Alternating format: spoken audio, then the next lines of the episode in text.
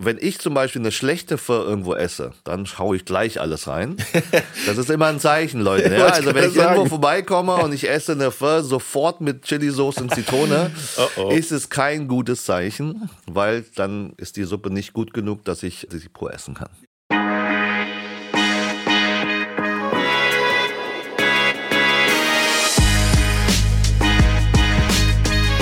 Ladies and Gentlemen, hereinspaziert in den Imbiss und zwar nicht irgendeinen Imbiss, sondern Imbiss 3000, den Podcast für Food Nerds und die, die es werden wollen. Gegenüber von mir sitzt wie immer Per Merling von Berlin Food Stories, der hungrigste Mann in Berlin. Und ich selbst bin Andong vom YouTube-Kanal. My name is Andong. Hallo Per, wie geht's dir heute? Mir geht's sehr gut, vielen Dank. Ich freue mich, dass wir wieder hier im Studio sitzen und über Essen rumnörden können. Ja. Und vor allem auch unsere allererste Folge in Staffel 2 mit einem Gast präsentieren können. Und zwar nicht mit irgendeinem Gast, sondern mit einem ganz besonderen Gast. Aber Per, eine kurze Frage vorab. Wie oft bist du vietnamesisch essen? Ja, mindestens einmal die Woche, würde ich sagen, weil in Berlin isst man halt dauernd vietnamesisch. Das ist, ich glaube, das vergessen viele Leute auch, wie maßgeblich uns hier die vietnamesische Küche auch beeinflusst. Ähm, man geht dauernd mittags mal eine Pho essen oder in einen vietnamesischen Sushi-Laden und so weiter. Das ist einfach, das gehört zu Berlin, genau wie der Döner. So ist es. Das wollte ich gerade sagen. Döner Berlin kennt jeder, Currywurst Berlin kennt jeder, aber vietnamesische Küche ist mindestens genauso präsent. Mindestens, auf jeden Fall. Und da waren wahnsinnig smarte, tolle Gastronomen. Mhm. Und es ist einfach nie schlecht. Egal in welchen Vietnamesen du gehst, ja. es ist nie schlecht. Und das muss man wirklich auch den vietnamesischen Gastronomen lassen. Und deswegen bin ich auch sehr happy, dass wir wahrscheinlich den bekanntesten vietnamesischen Gastronomen Berlins und Deutschlands heute bei uns haben. Safe. T. Duc No bekannt von seinen Restaurants. Er hat über 14 Restaurants, aber auch aus dem Fernsehen, Kitchen Impossible, The Taste und so weiter. Und wir hatten mit ihm ein wahnsinnig inspirierendes Gespräch. So ist es. Nicht nur über vietnamesisches Essen in Berlin und wie die vietnamesische Gastroszene hier überhaupt so groß geworden ist und herangereift ist. Und Spoiler, Duck hat da auf jeden Fall eine ganz schön maßgebliche Rolle gespielt, sondern natürlich auch über seine eigene spannende Ursprungsstory. Total. Er ist einfach für mich ein krass interessanter Charakter. Er ist genau wie wir ein unglaublicher Food-Nerd. Es zeigt sich in jedem Gespräch. Und er geht einfach das Thema Essen mit unglaublich viel Fachwissen und Leidenschaft an, was für mich total inspirierend ist. Es gibt wenige Gastronomen, die mich so sehr inspirieren wie Dirk. Und deswegen fand ich das Gespräch heute auch total interessant, in jeglicher Hinsicht. Und wir waren ja danach noch äh, essen zusammen, ja. hier um die Ecke im El Reda. Das war noch mal so ein Beispiel, wie krass er unterwegs ist. Ne? Ja. Und ist so ein, El Reda ist ein libanesisch-persischer Laden, kann ja, man genau, sagen. Genau. Ja? Und ich kenne den Laden gut, du auch. Ich war bestimmt schon 10, 15 Mal da, hat drüber geschrieben. Locker. Aber Dück war halt schon seit, ja, seit 1995, hat er gesagt. ja, ja. Unglaublich. Bestimmt schon 100 Mal da und hat einfach für uns bestellt und uns Tricks gezeigt und Sachen bestellt, die wir gar nicht kannten. Er hat ja. Sachen gemacht, so, weißt du, diese, diese Tomate, er hat so eine Tomate genommen, die gegrillt ist und ihr müsst die so machen. Ihr müsst die in vier Teile teilen, salzen, dann extra Zitrone, die er nebenbei bestellt hat. Ähm, und nochmal, er hat so eine Hot Sauce aus dem Kühlschrank geholt. Das müsst ihr mixen und dann so ein Stück Lachs drauf. also einfach nur, long story short, ein Beispiel dafür, wie er das Thema Essen mit so viel Leidenschaft und mit Können und Wissen angeht. Jeder kann was von ihm lernen. Wirklich jeder. Nicht nur ein passionierter Gastronom, auch ein passionierter Esser und Foodie. Viel mehr müssen wir gar nicht sagen. Deswegen lass uns gleich eintauchen in unser Gespräch. Viel Spaß mit der Imbiss 3000 Folge mit Tede Kno.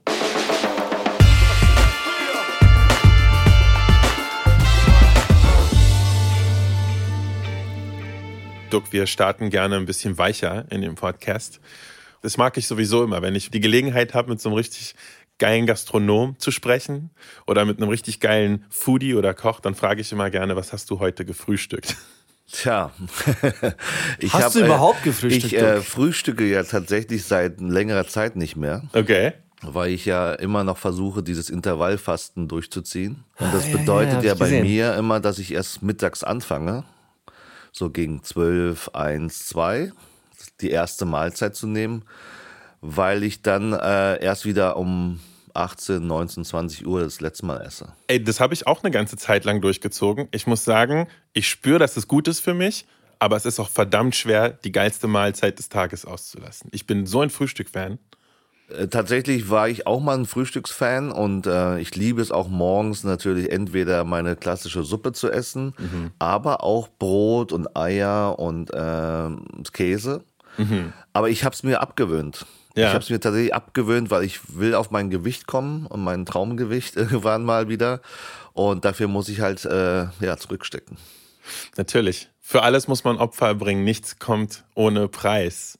Was, ja, aber wir sind ja nicht alle wie Per, weißt du? Der irgendwie, das irgendwie stimmt. 75 ja, Kilo was kann wiegt bei 1,90 schon seit Ich habe einfach den, äh, den, perfekten Körper für den Job. Also, das ist, ich mache ein bisschen Sport, ja. Und ich ja, achte ja auch so nebenbei ein bisschen auch, was ich esse. Ne? Ich esse ja keinen Scheiß. Also das heißt, ich esse ja so auch so snacken zwischendurch sau wenig. Außer wir machen mal eine Chips-Folge oder sowas, dann wird natürlich ausgiebig gesnackt so, aber die Disziplin ich, hätte ich gerne. Ja, na, aber es ist halt so. Man muss halt, wenn ich dann abends mal dreimal essen gehe, dann kann ich halt nicht ja, zwischendurch mal Chips essen so. Ich glaube, ja. der Key zum Success ist tatsächlich Bewegung. Also wenn ja. du es äh, schaffst, dich öfters zu bewegen, dann verdienst du dir einfach dein Essen. Voll. Ich mache jeden, jeden Tag Sport. Ich mache jeden Tag irgendwas. Ja, jeden Tag, wenigstens, wenigstens Yoga. Ey, Tag. Leute, und man kennt ja diesen Spruch, jeder Gang macht schlank. Es ist aber wirklich ja. so. Wenn du allein das Auto irgendwo anders hinstellst, äh, ja. statt genau vor der Tür oder die äh, Tiefgarage, das macht schon eine Menge aus.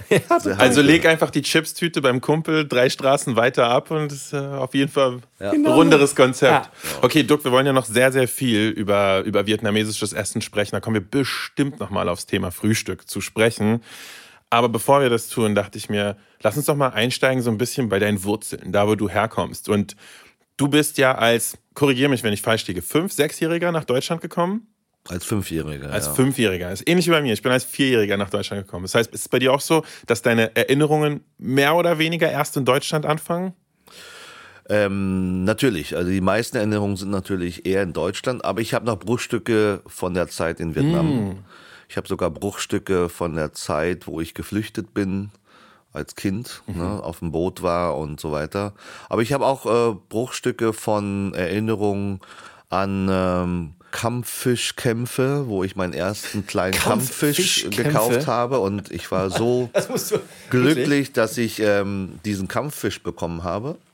Krass. Und dann habe ich aber leider verloren und das war natürlich äh, Katastrophe für mich. Das Aber heißt, so eine Erinnerung habe ich teilweise noch. Das war in okay. Hanoi damals? Das war in Hanoi, ja.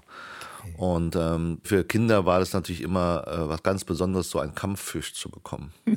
Ja, warum hatte ich keinen Kampffisch, das sind, als, als, ich klein war? Das sind immer die geilsten Geschichten. Genauso wie mein äh, philippinischer bester Kumpel, der mir immer erzählt, dass der manchmal bei sich in die Provinz fährt zur Family und da gibt es dann halt immer mal wieder Hahnenkämpfe. Also bis heute zieht er sich rein. Also andere Länder, andere Sitten äh, muss er respektiert werden. Aber gut. Du, deine Mutter war Vietnamesin, hm. dein Vater war Chinese, richtig? Das ist richtig, ja. Meine Mutter ist Vietnamesin, sie lebt zum Glück noch. Und ja, mein Vater so, ist chinesischer Herkunft und ist gestorben, als ich vier war schon.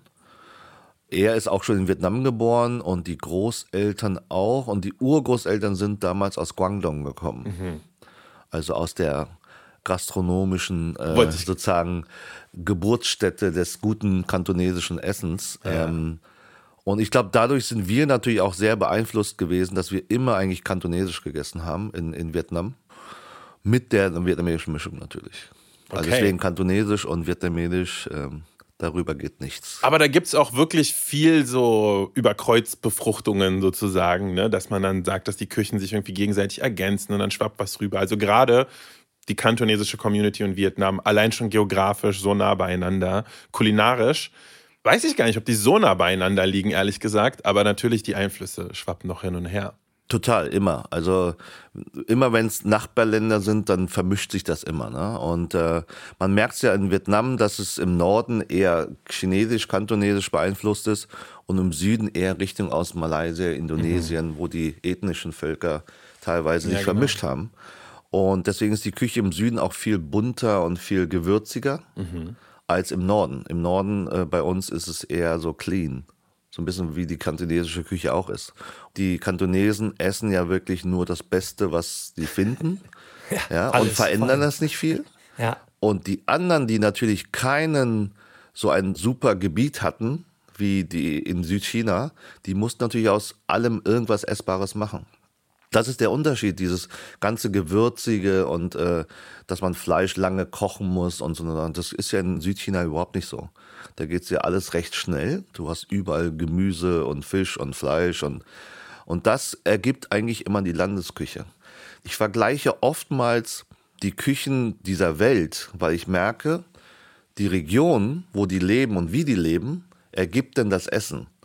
Also gerade so Länder wie Japan, Italien, die vergleiche ich immer so, weil die sind sehr am Meer und äh, die haben einfach viel Seafood, die haben ja, gute Sachen und die tun nichts anderes als die Sachen zu sourcen und daraus das perfekte Essen zu machen, ohne es viel zu verändern.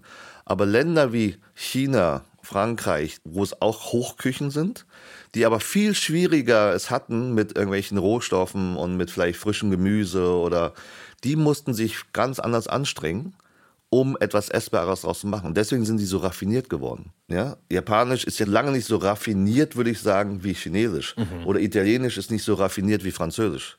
Und das hat alles mit der geografischen Seite zu tun gehabt, die, was es dort gab. Ja, auf jeden Fall. Also zum einen, was es dort gab, beziehungsweise gibt und dann auch, was das Klima hergibt. Also genau. Länder ne, wie Korea, Japan, wo es halt auch arschkalt werden kann im Winter da musst du natürlich auch mit so Geschichten wie Fermentation und Präservation irgendwie arbeiten, damit du auch im Winter mal irgendwie was hast. Ich hatte so ein faszinierendes Erlebnis, wo ich in Nordindien im Himalaya war.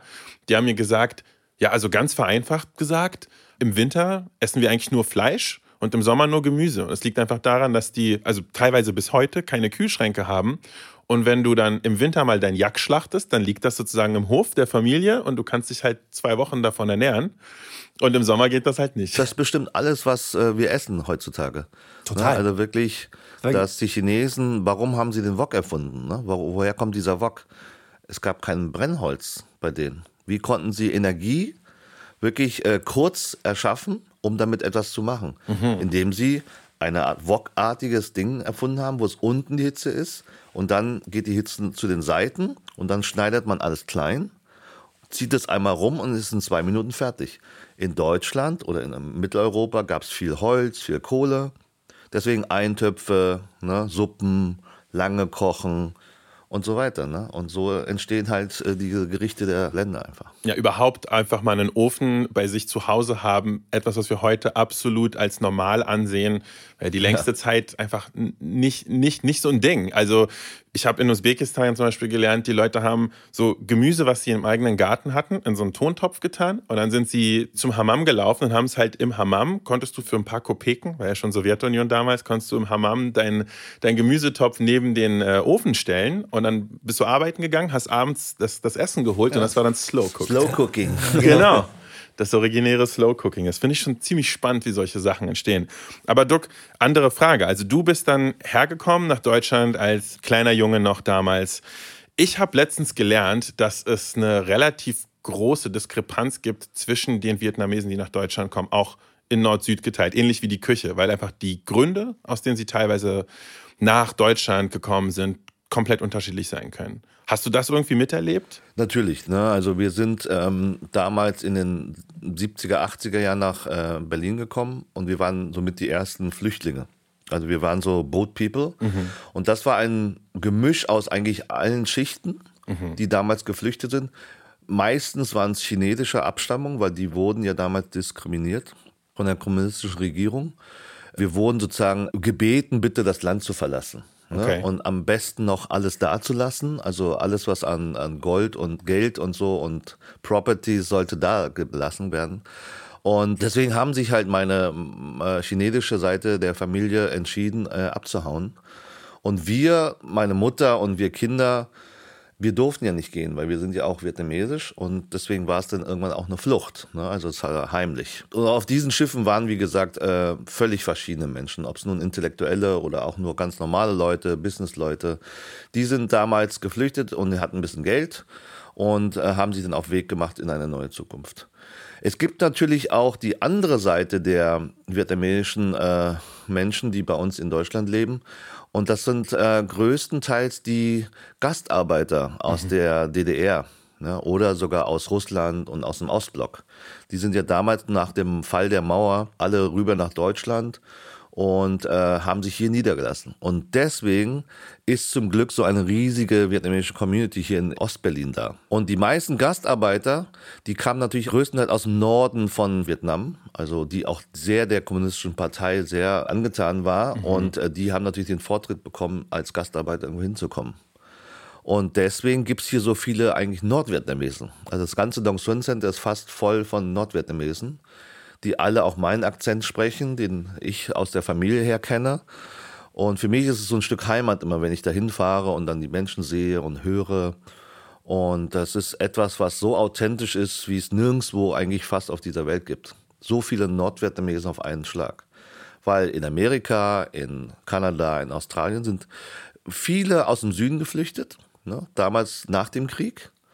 Und da wird mehr südvietnamesisch gekocht. Da wird auch südvietnamesisch eher gesprochen. Ja. Und das ist ein ganz anderer Akzent und eine andere Küche. Deswegen bin ich so froh, dass wir in Berlin eben gerade die Menschen aus meiner Heimat halt hier haben und auch die denn so kochen, wie ich es gewohnt bin.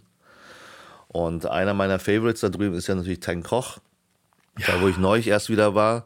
Und immer, wenn ich komme. Am Center. Nicht im Center, sondern am Center. Am Center, so 500 Meter weiter. Ja, genau. Ein extra stehendes Haus und er ist für mich einer der besten vietnamesischen Köche. Ja. ja, krasser Laden, wirklich. Da muss man mal kurz für die ZuhörerInnen, die wir haben, die vielleicht nicht aus Berlin sind, ergänzen. Wir haben hier so ein riesengroßes, wirklich einzigartiges Center. Das heißt, das Dongsuan Center.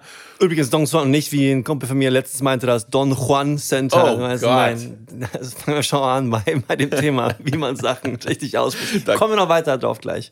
Genau, und also dieses Center, das muss man sich, wenn man mal in Berlin ist, das empfehle ich tatsächlich auch Leuten einfach mal, um so das reale Berlin kennenzulernen. Ne? Ja, da fährst voll. du halt hin, das ist eine ganz andere Nummer, als einfach mal irgendwo vietnamesisch essen gehen in der City.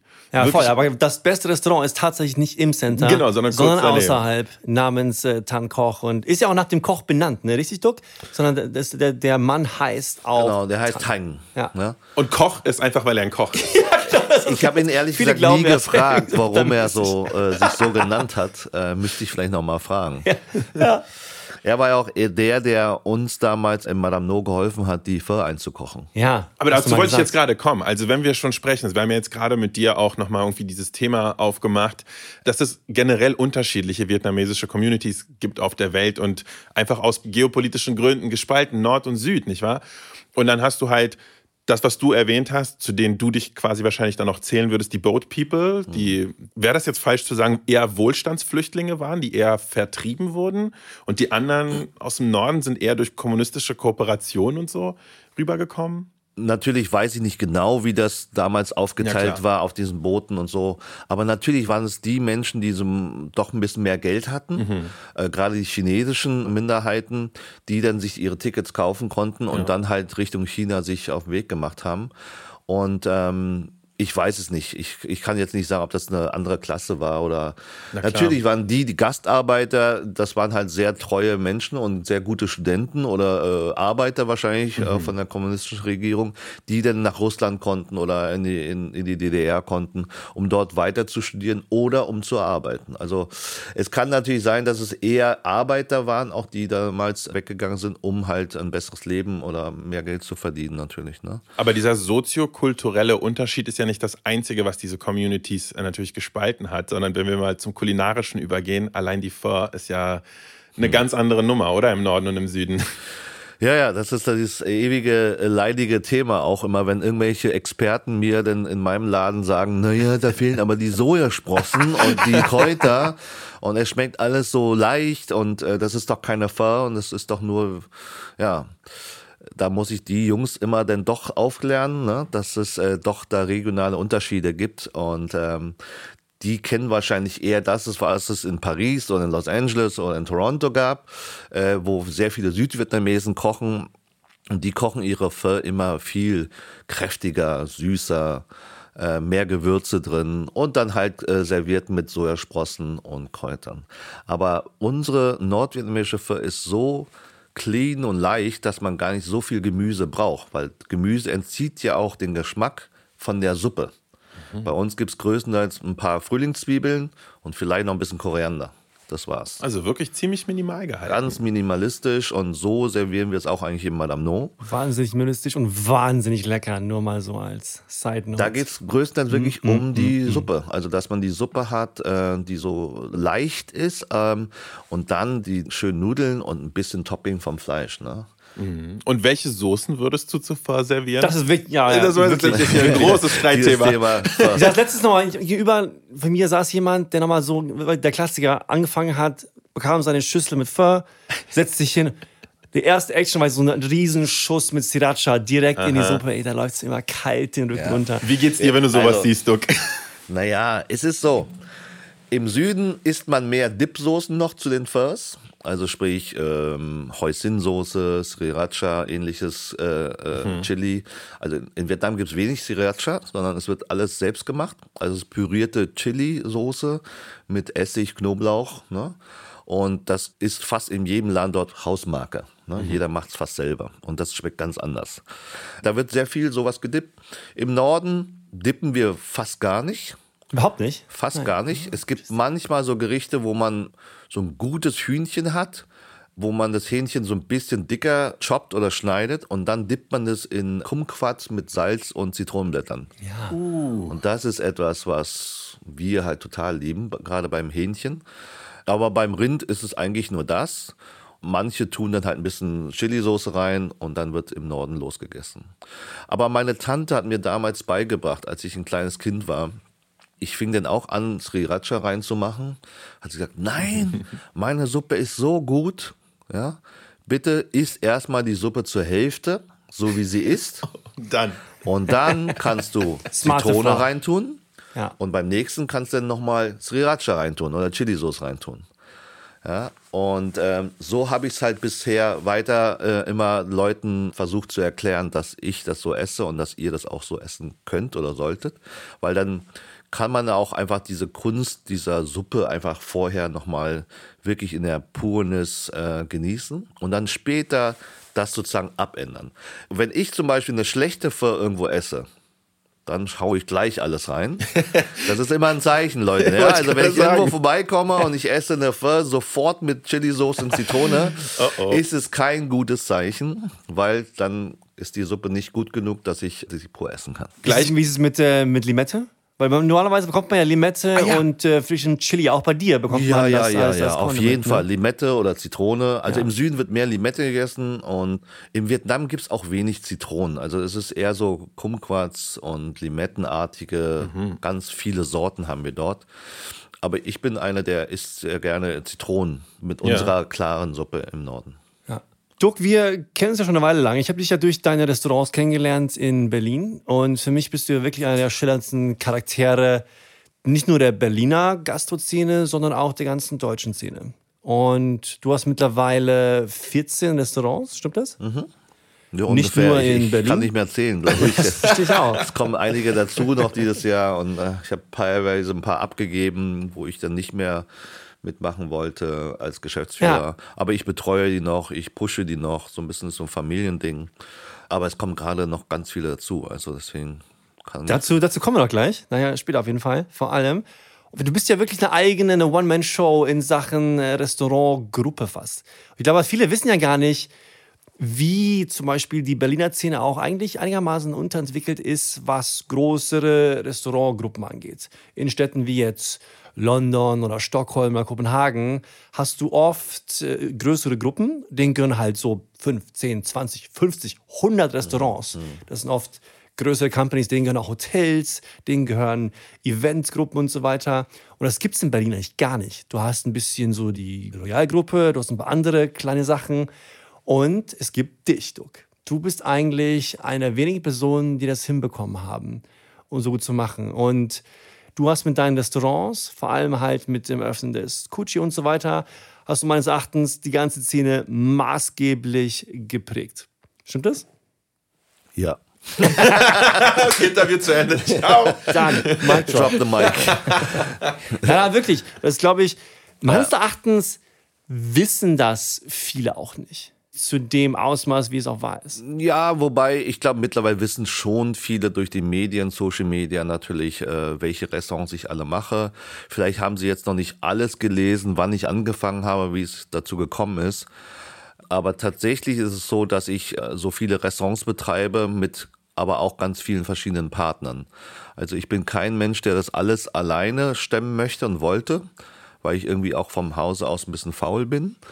ähm, ich brauchte immer meine ergänzenden Partner, die mit mir das machen konnten und die mich auch gelassen haben.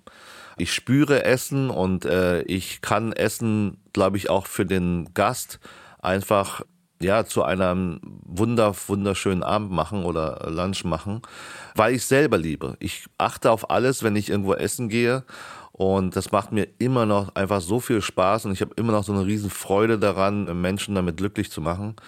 Und ähm, deswegen ist es so viel geworden. Ne? Und äh, ich kann auch nicht stoppen oder so. Und die Leute sagen auch immer, naja, ist nicht langsam genug oder so. Aber das muss ja vor allem an dir liegen. Ich meine, ich habe mal irgendwo gelesen, du warst mal Leistungssportler. Mhm. Du warst mal auf dem Weg, Musiker zu werden oder Sänger. Mhm. Du warst fast in einer Boyband. Mhm. Und ähm, so wie, ich meine, gefühlt liegt das auch in deinem Charakter. Du bist so ein unglaublicher Innovator und du gibst halt nie auf. Woher kommt es? Ja, das haben mich auch schon viele gefragt. Woher kommt dieser Drive eigentlich? Tatsächlich ist es, glaube ich, wirklich, wenn du als Immigrant irgendwo hinkommst, vielleicht auch nicht gesegnet bist mit ähm, äußerlichen Merkmalen wie 1,90 groß und blaue Augen und so, dass du dich immer so ein bisschen minderwertiger fühlst. Du siehst anders aus, du bist kleiner. Ich war auch früher dicker als Kind. Und dann aber dann etwas gefunden hast wie Sport und dich dann so vorantreibt und du merkst dann auch die ersten Erfolge, dass du dann einfach so einen Ehrgeiz entwickelst, um halt denen zu zeigen, dass du gleichwertig bist oder dass du besser bist. Am Anfang war ich, wie gesagt, Einzelsportler im Leichtathletik und später war ich äh, eher in Mannschaftssportarten unterwegs. Und mhm. das hat wiederum dazu geführt, dass ich gemerkt habe, hey, ich kann ja gar nicht alles alleine machen, sondern ich brauche mein ganzes Team. Zwar wollte ich immer gerne Spielführer sein und das Team bestimmen, aber ich brauche das Team. Und ich habe dann gemerkt, ey, der, der Verteidiger ist so wichtig, weil ohne den wäre ich äh, am Arsch.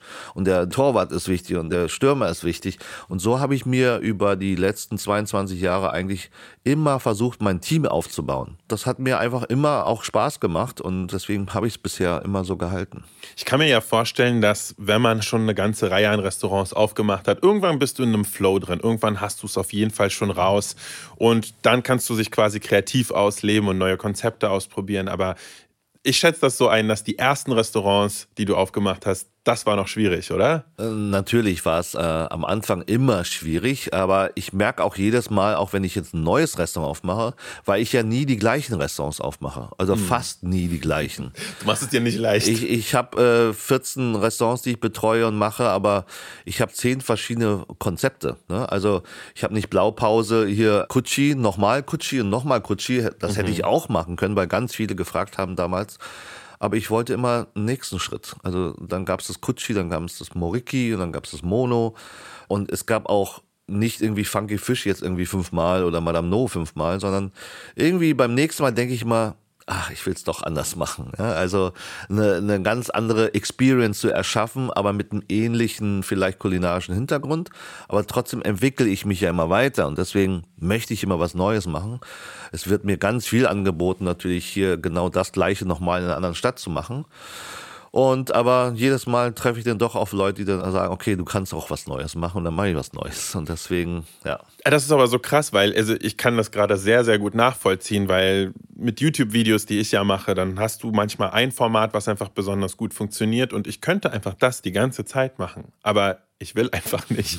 Es erfüllt einen einfach, einfach nicht. langweilig ist, ja. Es ist wirklich. langweilig. Also, Duck, was sagt in dir drin so, nee, ich mache es mir jetzt aber nicht leicht. Ich mache jetzt ein neues Konzept. Ich glaube, weil ich immer so, so innovativ sein will. Ich bin sehr schnell gelangweilt von etwas, wenn ich das jeden Tag machen muss. Amen. Und deswegen versuche ich immer neue Wege zu gehen, dass man das, was man so ein bisschen kennt schon und ähm, aber das, was man natürlich auch erlebt in seiner äh, Zeit, wenn man durch die, die Welt reist, ähm, dass man das zusammenbringt. Und da gibt's noch so viel für Deutschland zu tun, dass, ey, Leute, es gibt so viel auf dieser Welt. Ich habe mal eine Weltreise gemacht.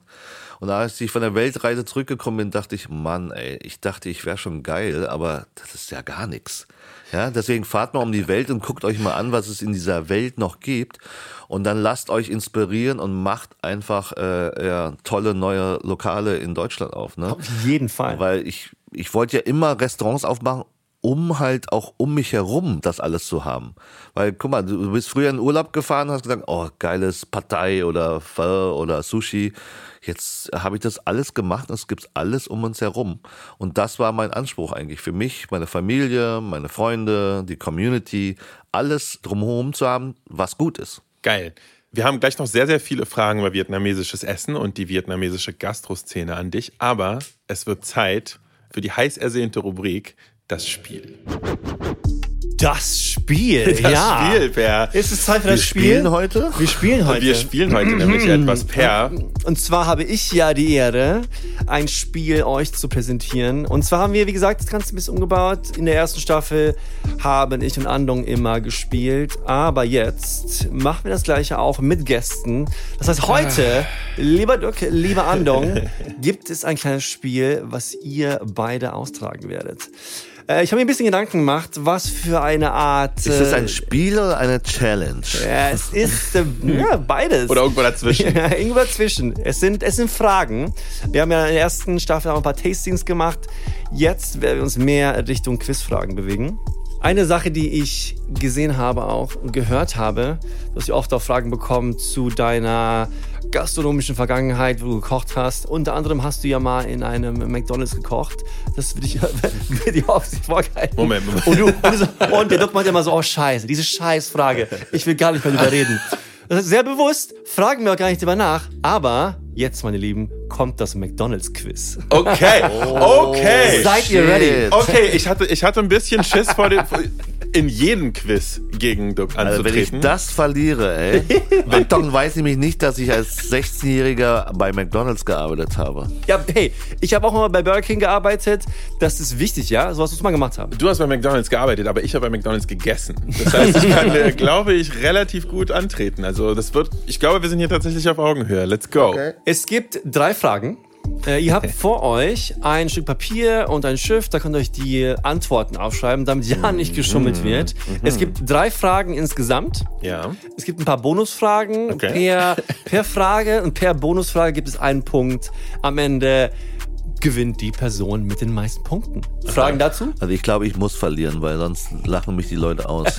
Warum ich überhaupt so geiles Essen mache und dann alles über McDonalds weiß. Gewinn wäre Image-Schaden für dich hier. okay. So, Ich bin bereit. seid ihr ready? Los geht's. Erste Frage. Dirk und Andong. Der allererste McDonald's wurde in Kalifornien gestartet. Meine Frage an euch ist, in welchem Jahr wurde der erste McDonald's gestartet? Und das heißt, ihr müsst euch ein, ein Jahr aufschreiben und die Person, die am nächsten kommt, das heißt mit dem mindesten, dem kleinsten Abstand, gewinnt diesen Punkt. Okay. So, Andong, fang du mal an. Okay. Als, und dann kann unser Gast als zweites seine Antwort lassen. Okay. Ich weiß auf jeden Fall, dass das nach dem Krieg war. Das war nicht vor dem Zweiten Weltkrieg. Glaube ich jedenfalls nicht. Ähm, und ich habe aufgeschrieben 1953. Alles klar. Wow. Danke. Und ich? Dirk? 1952! 52.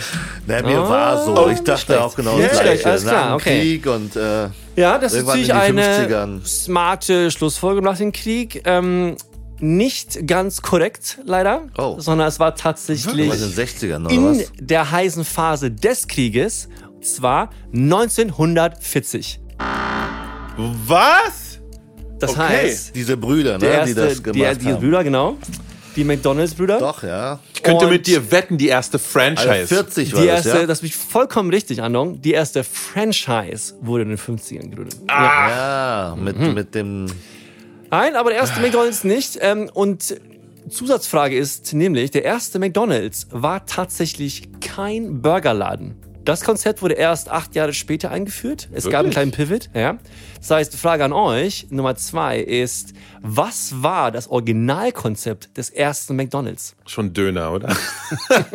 oh okay, okay. Gott, so weit zurück. Das Originalkonzept des ersten McDonalds. Also Hier gelten natürlich nur richtige Antworten. Das ist eine Bonusfrage. Wer die richtige Antwort gibt, bekommt einen Extrapunkt. Bisher steht es, by the way, natürlich 1 zu 0 für Dirk. Das heißt, Andong, du hast die Chance, oh. gleich zu ziehen falls Was du. Was kann der da gemacht haben? Was können diese Brüder gemacht haben, bevor sie ein Sandwich gemacht haben? Also ich weiß, dass das Erfolgsrezept von McDonald's in den frühen Jahren die Pommes waren. Allerdings weiß ich nicht, ob das schon im Franchise-Zeitalter war oder davor. Deshalb würde ich sagen Steak und Pommes. Steak und Pommes, Steakhouse, okay. Muss ja. irgendwas mit Fleisch hm? sein, Fein. USA. Gut, alles klar. Dirk? Ich kann mir auch eine Art Bäckerei vorstellen die mit äh, Bäckereisachen, Broten und Sandwiches und also alles, was mit Teig zu tun hat, vielleicht. Vielleicht Alright. waren das Experten dafür und deswegen haben sie auch so einen geilen Bann gemacht. Das ist eine sehr smarte Schlussfolgerung. Ja, sehr smart. Aber Leider keine Ahnung. Weder noch. Okay. Es war ein Barbecue-Laden.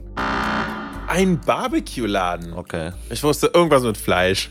Dann nach ein paar Jahren kam die Einsicht, dass es vielleicht nicht die smarteste Idee war und dann ging man Richtung Burger, Fries und Shakes. Okay. So ist es. Okay. Also, keiner das, den äh, Bonuspunkt bekommen. Kein Bonuspunkt. Es steht 1 zu 0 für Dück.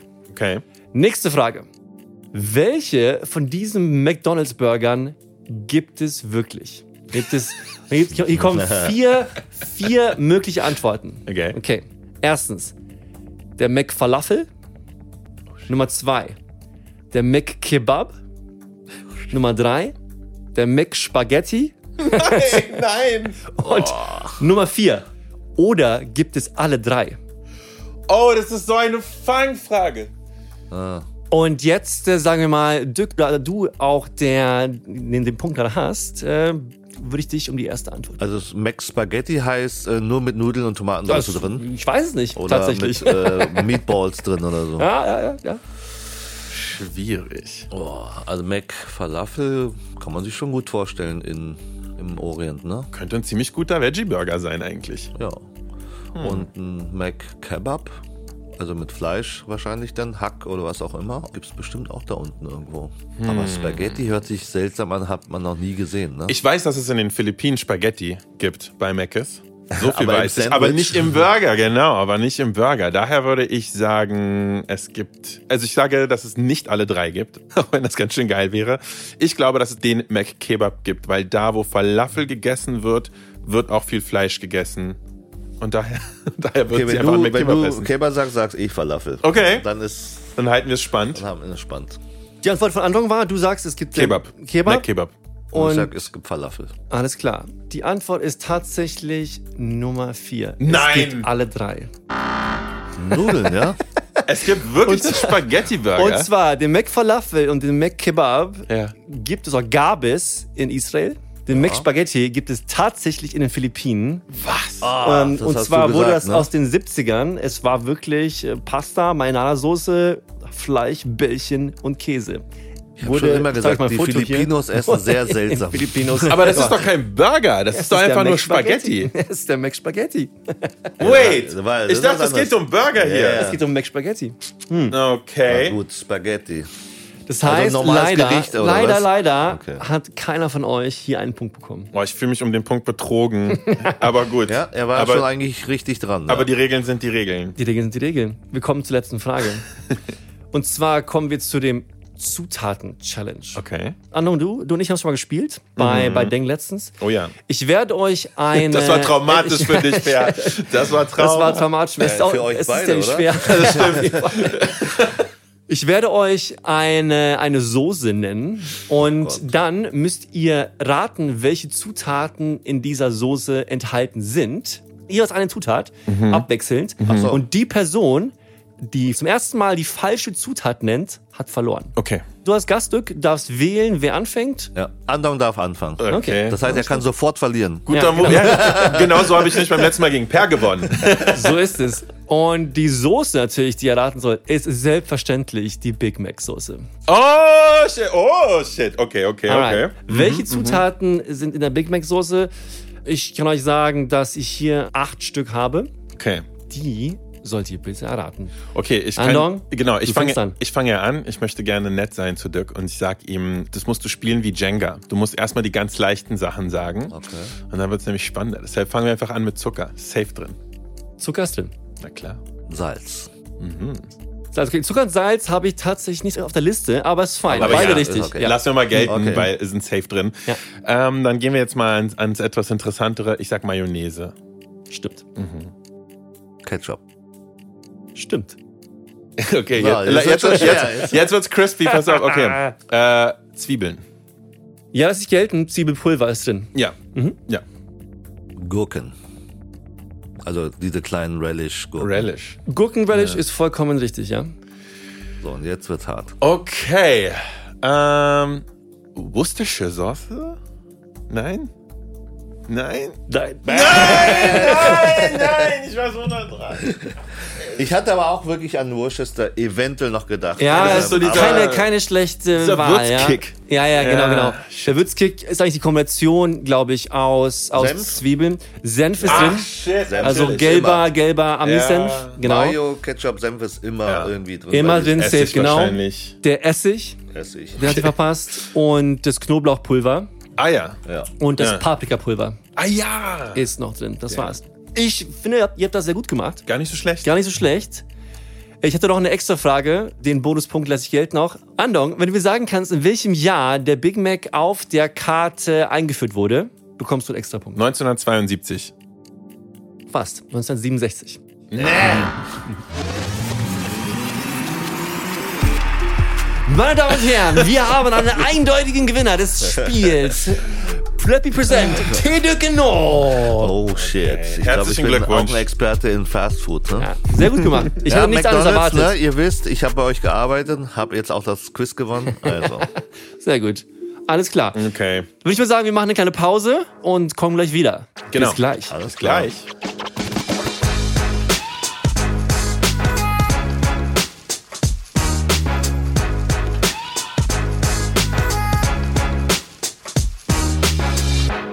Willkommen zurück bei Imbiss 3000, äh, wo Dück gerade das Spiel gerockt hat und Andong vom Platz gefickt hat mit seiner ja. McDonalds-Expertise. Als Preis, Dück, ja. laden wir dich gleich ein zum Lunch im Elreda hier nebenan. Einer deiner Lieblingsläden, weiß ich. Auf jeden Fall. Einer meiner Top 10. Kubide bis zum geht nicht mehr. Yes. ähm, ich hatte noch eine Frage und zwar noch zum Thema Fürth tatsächlich. Und wir hm. hatten ja vor so ein paar Folgen, in der letzten Staffel hatten wir Denkam Lau hier aus dem Panda-Nudel. Da haben wir über das Thema Glutamat geredet. Und ich meine, mhm. ich und andere und ich sind ja bekennende Glutamat-Fans. Mhm. Nutze es selber sehr oft. Nicht nur, wenn wir Miasatsch kochen, sondern alles mögliche. Ich meine, ja. Glutamat geht meistens. Hab auch, schon, hab auch schon den einen oder anderen Kumpel überzeugen können. Ja, same, ja. same. Spreading the gospel. Wie stehst du zu dem Thema Glutamat? Das ist natürlich auch für vietnamesische Gastronomen generell ein Riesenthema. Und da haben wir letztes Mal auch thematisiert, wie ich glaube, viele sich gezwungen fühlen, auf ihre Speisekarten draufzudrucken, so, ja, kein Glutamat, mhm. keine Geschmacksverstärker, weil einfach es diesen wahnsinnigen kulturellen Bias gibt gegenüber dem Thema. Wie stehst du dazu? Ja, das ist ein äh, sensibles Thema, ne? das wissen wir ja alle, weil das wird ja schon seit 15 Jahren irgendwie so immer proklamiert, dass es äh, was Schlechtes ist. Man zu wenig drüber reden einfach, zu wenig. Genau, und ich habe ja auch damals die Sachen mir überlegt, wie kann man sich damit auseinandersetzen, dass der Gast das auch versteht. Das hat David Chang ja auch schon mal versucht. Wir sind damit aufgewachsen natürlich. Ne? Mhm. Also wir, die in Asien aufgewachsen sind und ähm, das Essen tagtäglich gegessen haben, es gab immer Glutamat dazu. Liegt natürlich daran, Glutamat ist etwas, was natürlich künstlich hergestellt ist, aber eigentlich aus der Natur kommt. Mhm. Sprich, die Japaner haben es eigentlich irgendwann entdeckt, dass es Glutamat in der Natur vorkommt und zwar im Seetang. Also in diesem Kelp. 1908. Ne? Letztens, gestern nochmal gesehen. Und zum Glück kam dann einer auf die Idee und hat dann ähm, etwas herstellen können, wo auch die armen Menschen vielleicht sich einfach eine leckere Suppe oder ein Gericht halt herstellen konnten, ohne dass sie zu viel Fleisch und äh, Zutaten brauchten, weil es natürlich rar war. Ne? Also deswegen, wir sind alle damit aufgewachsen und ich vertrete immer das, wenn man die Möglichkeit hat und das Geld hat, sollte man natürlich auch mehr natürliche Produkte äh, verkochen mhm. und dann das natürliche Glutamat rauskochen. Wenn aber natürlich nicht so viel da ist, kann man auch ruhig mal ein Löffelchen oder ein paar Prisen Glutamat reinmachen. Und ähm, dann schmeckt das Essen einfach immer lecker. Und ähm, ja. es ist eine Art Katalysator für den Geschmack. Also du kannst alles einfach noch mal ein bisschen hervorheben und ihm einen Boost geben dass es halt wirklich sehr, sehr schmackhaft und rund ist. Ne? Und deswegen, in den meisten meiner Läden, wenn es um die japanische Küche geht, wird es fast gar nicht benutzt. In meinem vietnamesischen Lokal benutze ich das schon mal. Und ich vertrete auch immer das, dass es, wenn man eine Dosis richtig äh, einsetzt, kann es besser werden und wirklich toll. Aber wenn man es natürlich überdosiert, dann kann es auch richtig unangenehm werden. Mhm. Und dann schmeckt es ja, mir auch voll. nicht mehr. Und dann kann ja. ich es auch nicht mehr essen. Ja. Aber Hand aufs Herz, ist bei dir zu Hause, steht da ein kleines Döschen Glutamat? Natürlich, weil ah, wenn, ich, nice. wenn ich mal schnell was lecker machen möchte, für einen Snack zwischendurch oder so, mhm. dann benutze ich das ganz gerne mal. Weil du brauchst sonst für Geschmack brauchst du Zeit. Ja. Du brauchst viel Zeit und genau. Zutaten, die wir manchmal nicht haben. Und deswegen benutze ich es ab und zu natürlich auch. Ne? Und ähm, bei unserer Pho zum Beispiel ist immer ein bisschen drin weil das gibt nochmal so einen kleinen Boost. Die Menschen in Vietnam sagen immer, wenn du zu viel Fleisch oder Knochen benutzt, dann stinkt das. Ja, aber sowas ne? von. Also die Chinesen auch, die sagen auch immer, es stinkt nach Fleisch oder nach Knochen oder nach Tier. Und das wollen die immer verhindern und deswegen ist es gar nicht so schlecht, wenn man halt nicht all, sag mal, wenn du äh, fünf Hühner reinschmeißt, schmeckt das irgendwann zu sehr nach Huhn. Ja. Und das wollen die gar nicht. Und deswegen gibt's da eher vielleicht ein Huhn und ein bisschen Glutamat und dann ist es halt eine leckere Suppe. Aber wenn, natürlich, wenn du fünf Löffel Glutamat reintust, dann kann es auch sehr unangenehm werden. Mhm. Deswegen die richtige Dosis, ja, dann ist alles gut. Ich bin so happy, dass du das gerade gesagt hast mit dem, mit dem, mit dem Tier, weil ich habe so letztens halt so Knochenbrühe gemacht und habe es ein bisschen bereut, weil meine Wohnung einfach, ähm, ja sorry für das unappetitliche Wort, aber war einfach sehr kadaverös irgendwann, der Geruch, der in der Luft hing. Fand ich nicht so cool. Das ist jetzt wirklich ein Tipp quasi, den ich jetzt einfach mal so rausgezogen habe von einem Pro-Gastronom, der sagt, wenn du diesen krassen Tiergeschmack so ein bisschen runterdrehen ja. willst, mal ein bisschen weniger Fleisch und Knochen und vielleicht mit ein bisschen Glutamat abschmecken einfach. Genau. Geil, geil. Und wisst ihr überhaupt, in Asien wird ganz viel ausbalanciert mit verschiedenen Knochen und verschiedenen Tieren. Mm. Eine Hühnersuppe ist oftmals nicht nur Huhn. Ne? Mhm. Da wird auch oftmals einfach ein bisschen Schweineknochen reingetan, um das so auszubalancieren. Ja. Weil wenn du zu viel Huhn reintust, dann kann es auch so ein bisschen zu stark schmecken. Das ist doch in Vietnam so, je weiter man nach Süden geht, oder? Stimmt das? Ja, ja, total. Dass man mehr, also dass man verschiedene Suppen, also Brühen mischt. Ja. Auf jeden Fall mit Seafood, mit ja. trockenen Fischen, ja. so wie auch in fast ganz Asien eigentlich. Ja. Es wird überall mit Fisch oder mit äh, verschiedenen Fleischknochen ausbalanciert, um halt so einen runden Geschmack zu bekommen. Also jemand wie du, der sich sowohl dem Thema Rahmen als auch gewidmet hat, warum ist die Pho nicht so hip wie die Rahmen? Warum ist das Thema Rahmen so ein krasses, nerdiges Thema und das Thema Föhn nicht, obwohl so eine richtig Findest geile Suppenbowl für so geil ist? Ja. Ich weiß auch, was du hinaus willst. Und ich kann dir auch genau erklären, warum wahrscheinlich. Okay. Weil eine Rahmen ist tatsächlich noch ein bisschen komplexer als eine Pho. Eine gute Pho ist recht schnell gemacht. Eine gute Rahmen und mit Rahmen lässt sich auch total rumspielen. Ne? Es gibt ja hunderte, tausende verschiedene Rezepte für Ramen. Mhm. Bei einer Pho ist es so, eine Pho basiert sehr auf dieser klassischen Suppe, wo eine Fleischknochensuppe gekocht wird, Reisbandnudeln und ein bisschen Topping und ein bisschen vielleicht Grün. Aber eine Ramen hat viel mehr Spielraum und es ist so perfekt auskonstruiert, von dieser Tare bis zur Suppe, bis zum Öl, bis zum Topping, die Nudeln und dann halt die Variation zwischen mit Miso, mit Salz, mit Sojasauce. Das ist schon komplexer. Deswegen haben sich da auch, glaube ich, viele nerdy Köche auch darauf geschmissen und haben da teilweise echt gute Sachen kreiert. Du kannst es mit Milch machen, du kannst mit Sojamilch kochen, du kannst äh, mit mediterranen Toppings, Olivenöl. Da gibt es sehr viel Spielraum. Das ist doch die einzige japanische es kann Küche, sehr wo fancy, es wirklich kann sehr fancy werden. Ja. Aber bei einer Pho ist es so, das ist fast genau das gleiche Thema wie beim Döner. Wie kannst du einen Döner besser machen, als er ist? Mm. Du kannst ihn ja. nicht so viel verändern. Käsesoße, nein, das war ein ja, Scherz. Oder äh, dieses Fleisch. Ah, okay, ah, klar, beim Fleisch kannst du dir aussuchen. Aber wenn du anfängst, fancy Döner zu ja, machen, voll. Nein, macht Ganz schwieriges Thema für das mich. Macht überhaupt keinen Sinn. Und ich denke auch, manche Küchen in dieser Welt sollten gar nicht fancier gemacht Nein. werden. Nee sondern die sind so gut, wie sie sind. Amen. Ja? So ist es. Und aber dieses Thema Rahmen nochmal, Rahmen ist etwas komplexer und ähm, es gibt ja auch so viele tolle Rahmen von Nord bis Süd in Japan. Und eine Pho ist viel simpler. Und vielleicht liegt es daran, dass es. Eine Pho kannst du halt fast jeden Tag essen und es ist nichts Besonderes, sondern es ist eher etwas, was zum Alltag dazugehört. Eine Rahmen kann sehr besonders werden, indem du Trüffel, weißt du, ein geiles Olivenöl drauf, Massensteak, ja. ein Kobe Beef, mhm. Hähnchen, gekocht, gedämpft, geschmort, was auch immer. Und ich glaube, das ist so ein bisschen das Thema, warum das so ein bisschen äh, hipper rausgekommen ist. Und die Japaner befassen sich ja seit kurz vor dem Krieg, hat es, glaube ich, angefangen mit Rahmen so richtig. Ähm, und bis, bis heute haben sie es einfach so ausgebaut und mhm. so komplex gemacht.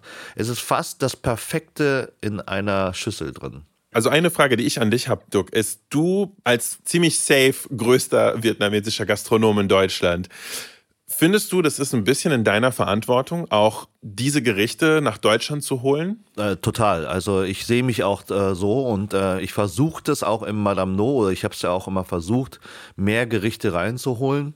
Leider ist der Gast oftmals ein Rudeltier, was immer ja. irgendwie hinterherläuft und immer das Gleiche ist und sich seltener auf eben besondere Sachen einlässt. Aber ich versuche es immer wieder und ich merke es jedes Mal, dass meine Köche dann schon mal sagen, oh, muss das sein, dass wir das sowas machen und noch ein Special, noch ein Special. weil das läuft nicht und dann muss es dann halt ja wieder vorbereitet werden und weggeschmissen werden. Aber ich möchte es immer wieder tun, weil ich selber das ja so gerne habe. Ne? Und äh, deswegen plädiere ich ja auch an meinen Kollegen, meinen vietnamesischen Landsleuten, dass die immer mal wieder ihre Heimatküche auf den Teller bringen und nicht immer das Vermicelli mit irgendwie Bunbo Nambo, mit, äh, mhm. mit Tofu und mit Hähnchen und mit mhm. äh, Rind machen, sondern dass sie sich ruhig mal trauen, ein paar spezielle Gerichte zu machen, um halt äh, zu zeigen, was unsere kulinarische Welt noch zu bieten hat. Einer meiner absoluten Lieblingsmittagsgerichte ist ähm, Ihr kennt das sicherlich, wenn ihr in Vietnam mal äh, auf der Straße äh, gelaufen seid. Es gibt so Läden, die haben so eine Auslage wie so eine Art Buffet. Und dann gibt es dann so Tages-Specials, wo du eine Schale Reis oder einen Teller Reis und dann packst du dir da ein bisschen Tofu rauf, ein bisschen Fleisch rauf, ein bisschen Suppe dazu, ein bisschen gebratenen Ei, gegrillten Fisch. Das nennt sich Gom Bin San. Das ist so ein bisschen so das einfache Volksessen ne, für den einfachen Mittag.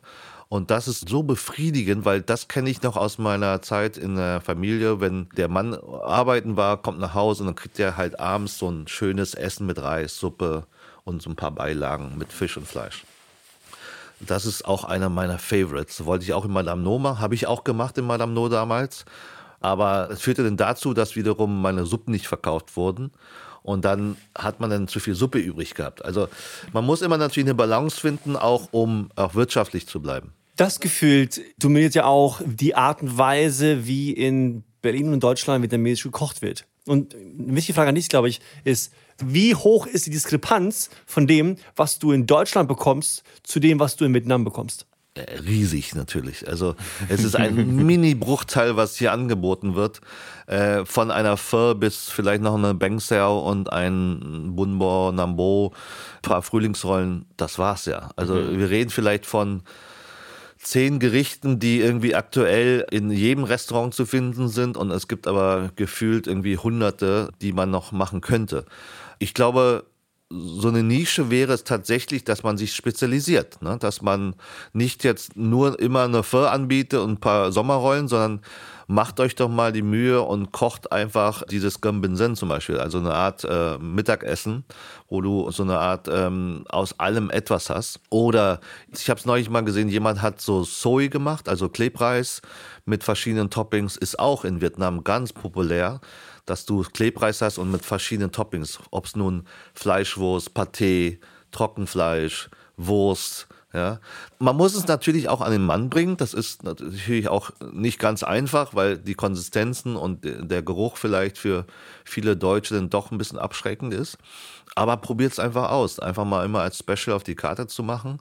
Und äh, es gibt mittlerweile genug Nerdies und Foodies in Berlin, die das, glaube ich, appreciaten würden. Ja. Deswegen, ich wäre sehr dafür, dass man sich so ein bisschen mehr ausprobiert und die echte Heimatküche auf den Tisch bringt. Das Boah, ist auf jeden Fall, auf jeden Fall. Das ist nämlich das große Paradox, glaube ich, der vietnamesischen Küche, dass sehr viele Leute finden sie spannend und sehr viele Leute gehen in Restaurants wie deine, um das authentische vietnamesische Essen zu bekommen. Aber je authentischer du die Speisekarte gestaltest oder je vielfältiger du die gestaltest, desto, desto weniger haben die Leute vielleicht Bock zu kommen. Und das ist Teufelskreis, aber alle, alle sind eine, ja. eine gewisse Art von vietnamesischer Küche gewohnt. Ja. Alle sind so indoktriniert, ja. auf so eine gewisse Art zu essen. So. Was? Es gibt kein äh, Curry so vietnamesisch? So, nein, du hast auch in Vietnam ziemlich ungewöhnlich ist, oder? Also naja, in der Hinsicht. Aber es gibt natürlich auch ein Curry, aber dieses Curry, was die meisten hier kochen, das ist nicht, hat damit nichts zu tun. Ne? Ähm, oftmals sind die Currys mit ganzen Hähnchenteilen, mit Knochen und allem dran. Mhm. Ne? Und das ist was anderes. Ne? Mhm. Und das, was wir hier kochen, ist eher so eine abgewandelte thailändische Curryart. Ne? Ja, und, äh, ja, voll. Ist ein bisschen langweilig. Daher würde ich einfach mal sagen, der große Aufruf an alle ZuhörerInnen, wenn ihr mal das nächste Mal vietnamesisch essen geht, hoffentlich bei einem von Dux Läden, schaut doch einfach mal, was die Specials sind und guckt doch mal, ob ihr vielleicht Bock habt, mal ein bisschen abenteuerlicher zu essen. Vielleicht ja. mal nicht. Genau äh, so. Bumbo Nembo. sondern auch einfach mal ein bisschen, bisschen ja. sich aus dem Fenster lehnen. Kann sich lohnen. Vielleicht ja. macht ihr die Entdeckung eures Lebens. Du, du hast ja viele Pläne. Ich habe mal von dir gehört, du wolltest mal einen Fried Chicken Laden aufmachen, du wolltest mal einen äh, High-End Rahmenladen aufmachen. Ich habe mal einen Podcast gehört, du willst irgendwann einen deutschen Laden aufmachen, was ich sau spannend fand, darüber müssen wir mal reden. Aber was du tatsächlich, glaube ich, jetzt machst, was auf der Karte steht, ist ja ein neues Restaurant mit dem Arbeitsnamen Le Duc. Und in dem du, bitte korrigiere mich, weil ich es falsch sage, aber du hast Ambitionen, dir selber einen Michelin-Stern zu erkochen was ja eine Riesensache ist. Und darüber müssen wir auf jeden Fall reden. Ähm, ja, da hast du richtig gehört. Also ich bin gerade dabei, mein Le Duc äh, einzurichten. Aber es verzögert sich gerade alles wegen der ganzen Pandemie, ja, wegen den ganzen Problemen mit den ähm, Materialien, Waren und Zulieferern und so. Mhm. Also ich, ich sehe es immer noch nicht, dass ich irgendeinen Termin sagen kann. Nee, aber es ist nicht. in Planung, ja. wo ich mit meinen besten Team in einem sehr kleinen Rahmen perfekt kochen möchte. Also ich möchte mir auch mal wieder Zeit nehmen, in die Küche zu gehen. Das, was ich die letzten ja, 25 Jahre meines Kochlebens erlebt habe, möchte ich perfekt auf den Teller bringen. Es beinhaltet sicherlich die japanische Küche, weil ich die halt am besten beherrsche und auch am liebsten koche. Aber alle anderen Einflüsse, wo ich drauf Bock habe. Also was das äh, Le Duc oder die Duc-Küche so ein bisschen auch natürlich hergibt und aussagt, das möchte ich da machen. Ne? Und äh, ich möchte mir Zeit nehmen. Ich möchte nicht rein raus, wie es in manchen meiner Läden leider ist und passiert, sondern ich möchte da Leute haben, die richtige Foodies sind, die dann halt auch den angemessenen Preis bezahlen, die angemessene Zeit bekommen. Und da möchte ich mal versuchen, perfekt zu kochen. Das hatte ich leider nie die Zeit gehabt, weil mhm. ich habe immer weitergemacht und konnte mich nie darauf konzentrieren, das perfekt zu machen. Und darauf hatte ich einfach mal Lust. Und ob da nun jetzt ein Stern rauskommt oder nicht, das ist dann auch egal, weil wenn, wenn der Gast halt doch trotz alledem kommt und sagt, zum Beispiel im 893 ist es so, ich habe im 893 einen unglaublichen positiven Zuspruch, was für einen schönen Abend diese Menschen dort hatten. Also das habe ich selten in einem Laden gehabt und das stimmt einfach alles. Aber natürlich, wir kochen, würde ich sagen, schon auf hohem Niveau und vielleicht auch sogar Sternenniveau. Aber natürlich bei 160 Covers oder 200 Covers, die da durchgeschleust werden in fünf Stunden, wird der Michelin dir nie als einen Stern geben. Also, nicht in Deutschland. Wobei, nicht in Deutschland, weil in, in, in Asien ist es anscheinend ja, ja, möglich, ne, dass man da. Wie viele Plätze wird das äh, Le Duc haben? Kannst du sagen? Ähm, ich denke mal maximal 20 Plätze. Okay. Ne? Also bis 20 und mehr können wir nicht gewährleisten. Weißt du, ich bin ja viel unterwegs und rede mit vielen Leuten auch darüber. Viele Journalisten, viele andere Köche fragen mich so, was, stimmt das? Stimmt das, dass Dück einen Laden aufmachen will? wo sich einen Stern kochen will? Ist der wahnsinnig? Er ist fast 50 Jahre alt. Meint er das wirklich im Ernst? Und was, was treibt dich an? Was treibt dich an, sich selber nochmal mit so einem Alter, was beim Kochen ja, ja wirklich ja. ungewöhnlich ist, ja. in die Küche zu stellen und das zu machen. Mich treibt es tatsächlich an, mich nochmal auszuprobieren. Also wie ich nach wie gesagt, über 25 Jahren Kochkarriere kochen würde, wenn ich mir mal wirklich Zeit und Geld nehme und mit den besten Leuten, die ich habe, zusammen etwas zu erarbeiten, wo eben nicht hektisch durchgeschleust wird, sondern wo es halt ähm, ja auf die Details ankommt und auf die perfekte Sprache auf dem Teller, was ich natürlich mir auch schon öfters vorgestellt habe, aber ich habe es halt nie gemacht und deswegen würde ich es einfach mal für mich ausprobieren und wie gesagt, wenn ein Stern kommt, schön, sehr gerne. Aber wenn es nicht kommt, ist auch nicht schlimm. Dann weiß ich zumindestens, dass ich nicht dafür gemacht bin, das zu, zu bekommen oder zu haben. Sondern ich bin gut als Gastronom, der Menschen glücklich machen kann. Und alles andere ist mir dann egal. Geil. Weißt du, ich habe da, ich habe selber ja. wahnsinnig viel Respekt davor. Ich finde, das ist, äh, ist eine krasse Sache und ich wünsche dir wirklich alles Gute dabei. Ich hoffe, das klappt mit dem Stern. Ja, ich wünsche es dir. Auch ja, ich bin ja auch genau bei dir. Es ist ja echt total egal, ob du den Stern bekommst ja. oder nicht. Ich freue mich einfach wahnsinnig darauf, in dieses Restaurant zu gehen und dich in dem Kontext auch zu erleben, Dirk. So, wir haben uns wahnsinnig gefreut, dass du bei uns warst, Dirk. Vielen Dank für die äh, sehr guten Gespräche, dass du so offen warst und alles geteilt hast. Und ich glaube, für Leute haben was gelernt und äh, vor allem auch vielleicht vor allem etwas über die vietnamesische Küche und dass man sich mal ein bisschen selber aus dem Rahmen lehnen kann und sich ausprobieren kann. Geilo, vielen, vielen Dank, Dirk. Ich danke auch, ne, mit zwei Spezialisten hier zusammensitzen zu können ne, und über Essen zu philosophieren. Ich habe zwar auch bisher nur einen Bruchteil sagen können, weil die Zeit auch schon wieder vorbei ist. Ich glaube, ich muss noch mal einen Podcast-Marathon machen über Essen. Ich ja. muss das wirklich mal machen. Das ist mal alles, was ich ja. weiß, mit Leuten zu teilen das kann ein Riesending werden. Das kann ein Riesending so, werden. Livestream, solange wir Voll. genug, so 24 Hour. Du hast ja wirklich auch wahnsinnig viel Ahnung, vor allem auch was äh, Geschichte angeht und so weiter. Und ich, ja, voll. Ich glaube vor allem, wir sollten das normal machen irgendwann. Lass uns mal ein neues ja, Thema überlegen. Vielleicht du bist ja unser Standing Invitation bei MBS 3000. Für dich geht's immer genau. einen Platz. Genau. Okay, danke Jungs. Alles Gute und ciao, äh, bis bald. Ciao, ciao.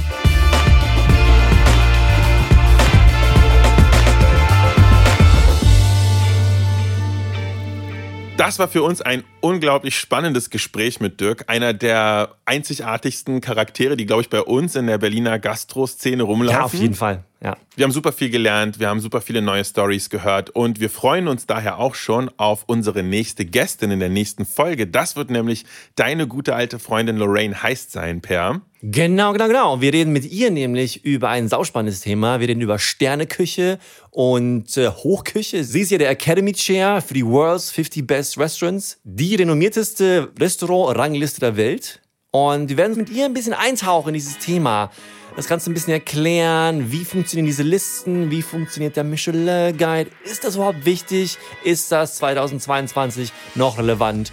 Und damit äh, verabschieden wir uns auch für heute. Vielen Dank fürs Zuhören. Ich hoffe, ihr seid beim nächsten Mal auch dabei. Denkt daran, abonniert uns überall, wo ihr Podcasts hört. Schmeißt uns überall fünf Sterne in den Nachen. Wir freuen uns sehr darüber. Folgt uns auf Instagram und schreibt uns E-Mails. Wir freuen uns über jegliches Feedback. Imbiss 3000 ist eine Produktion, die wir zusammen mit Acast machen. Vielen Dank für die Redaktion. Rebecca Hoffmann für den Schnitt, Sebastian Dressel. Wir freuen uns, euch wieder beim nächsten Mal hier zu sehen. Peace out. Vielen Dank. Ciao.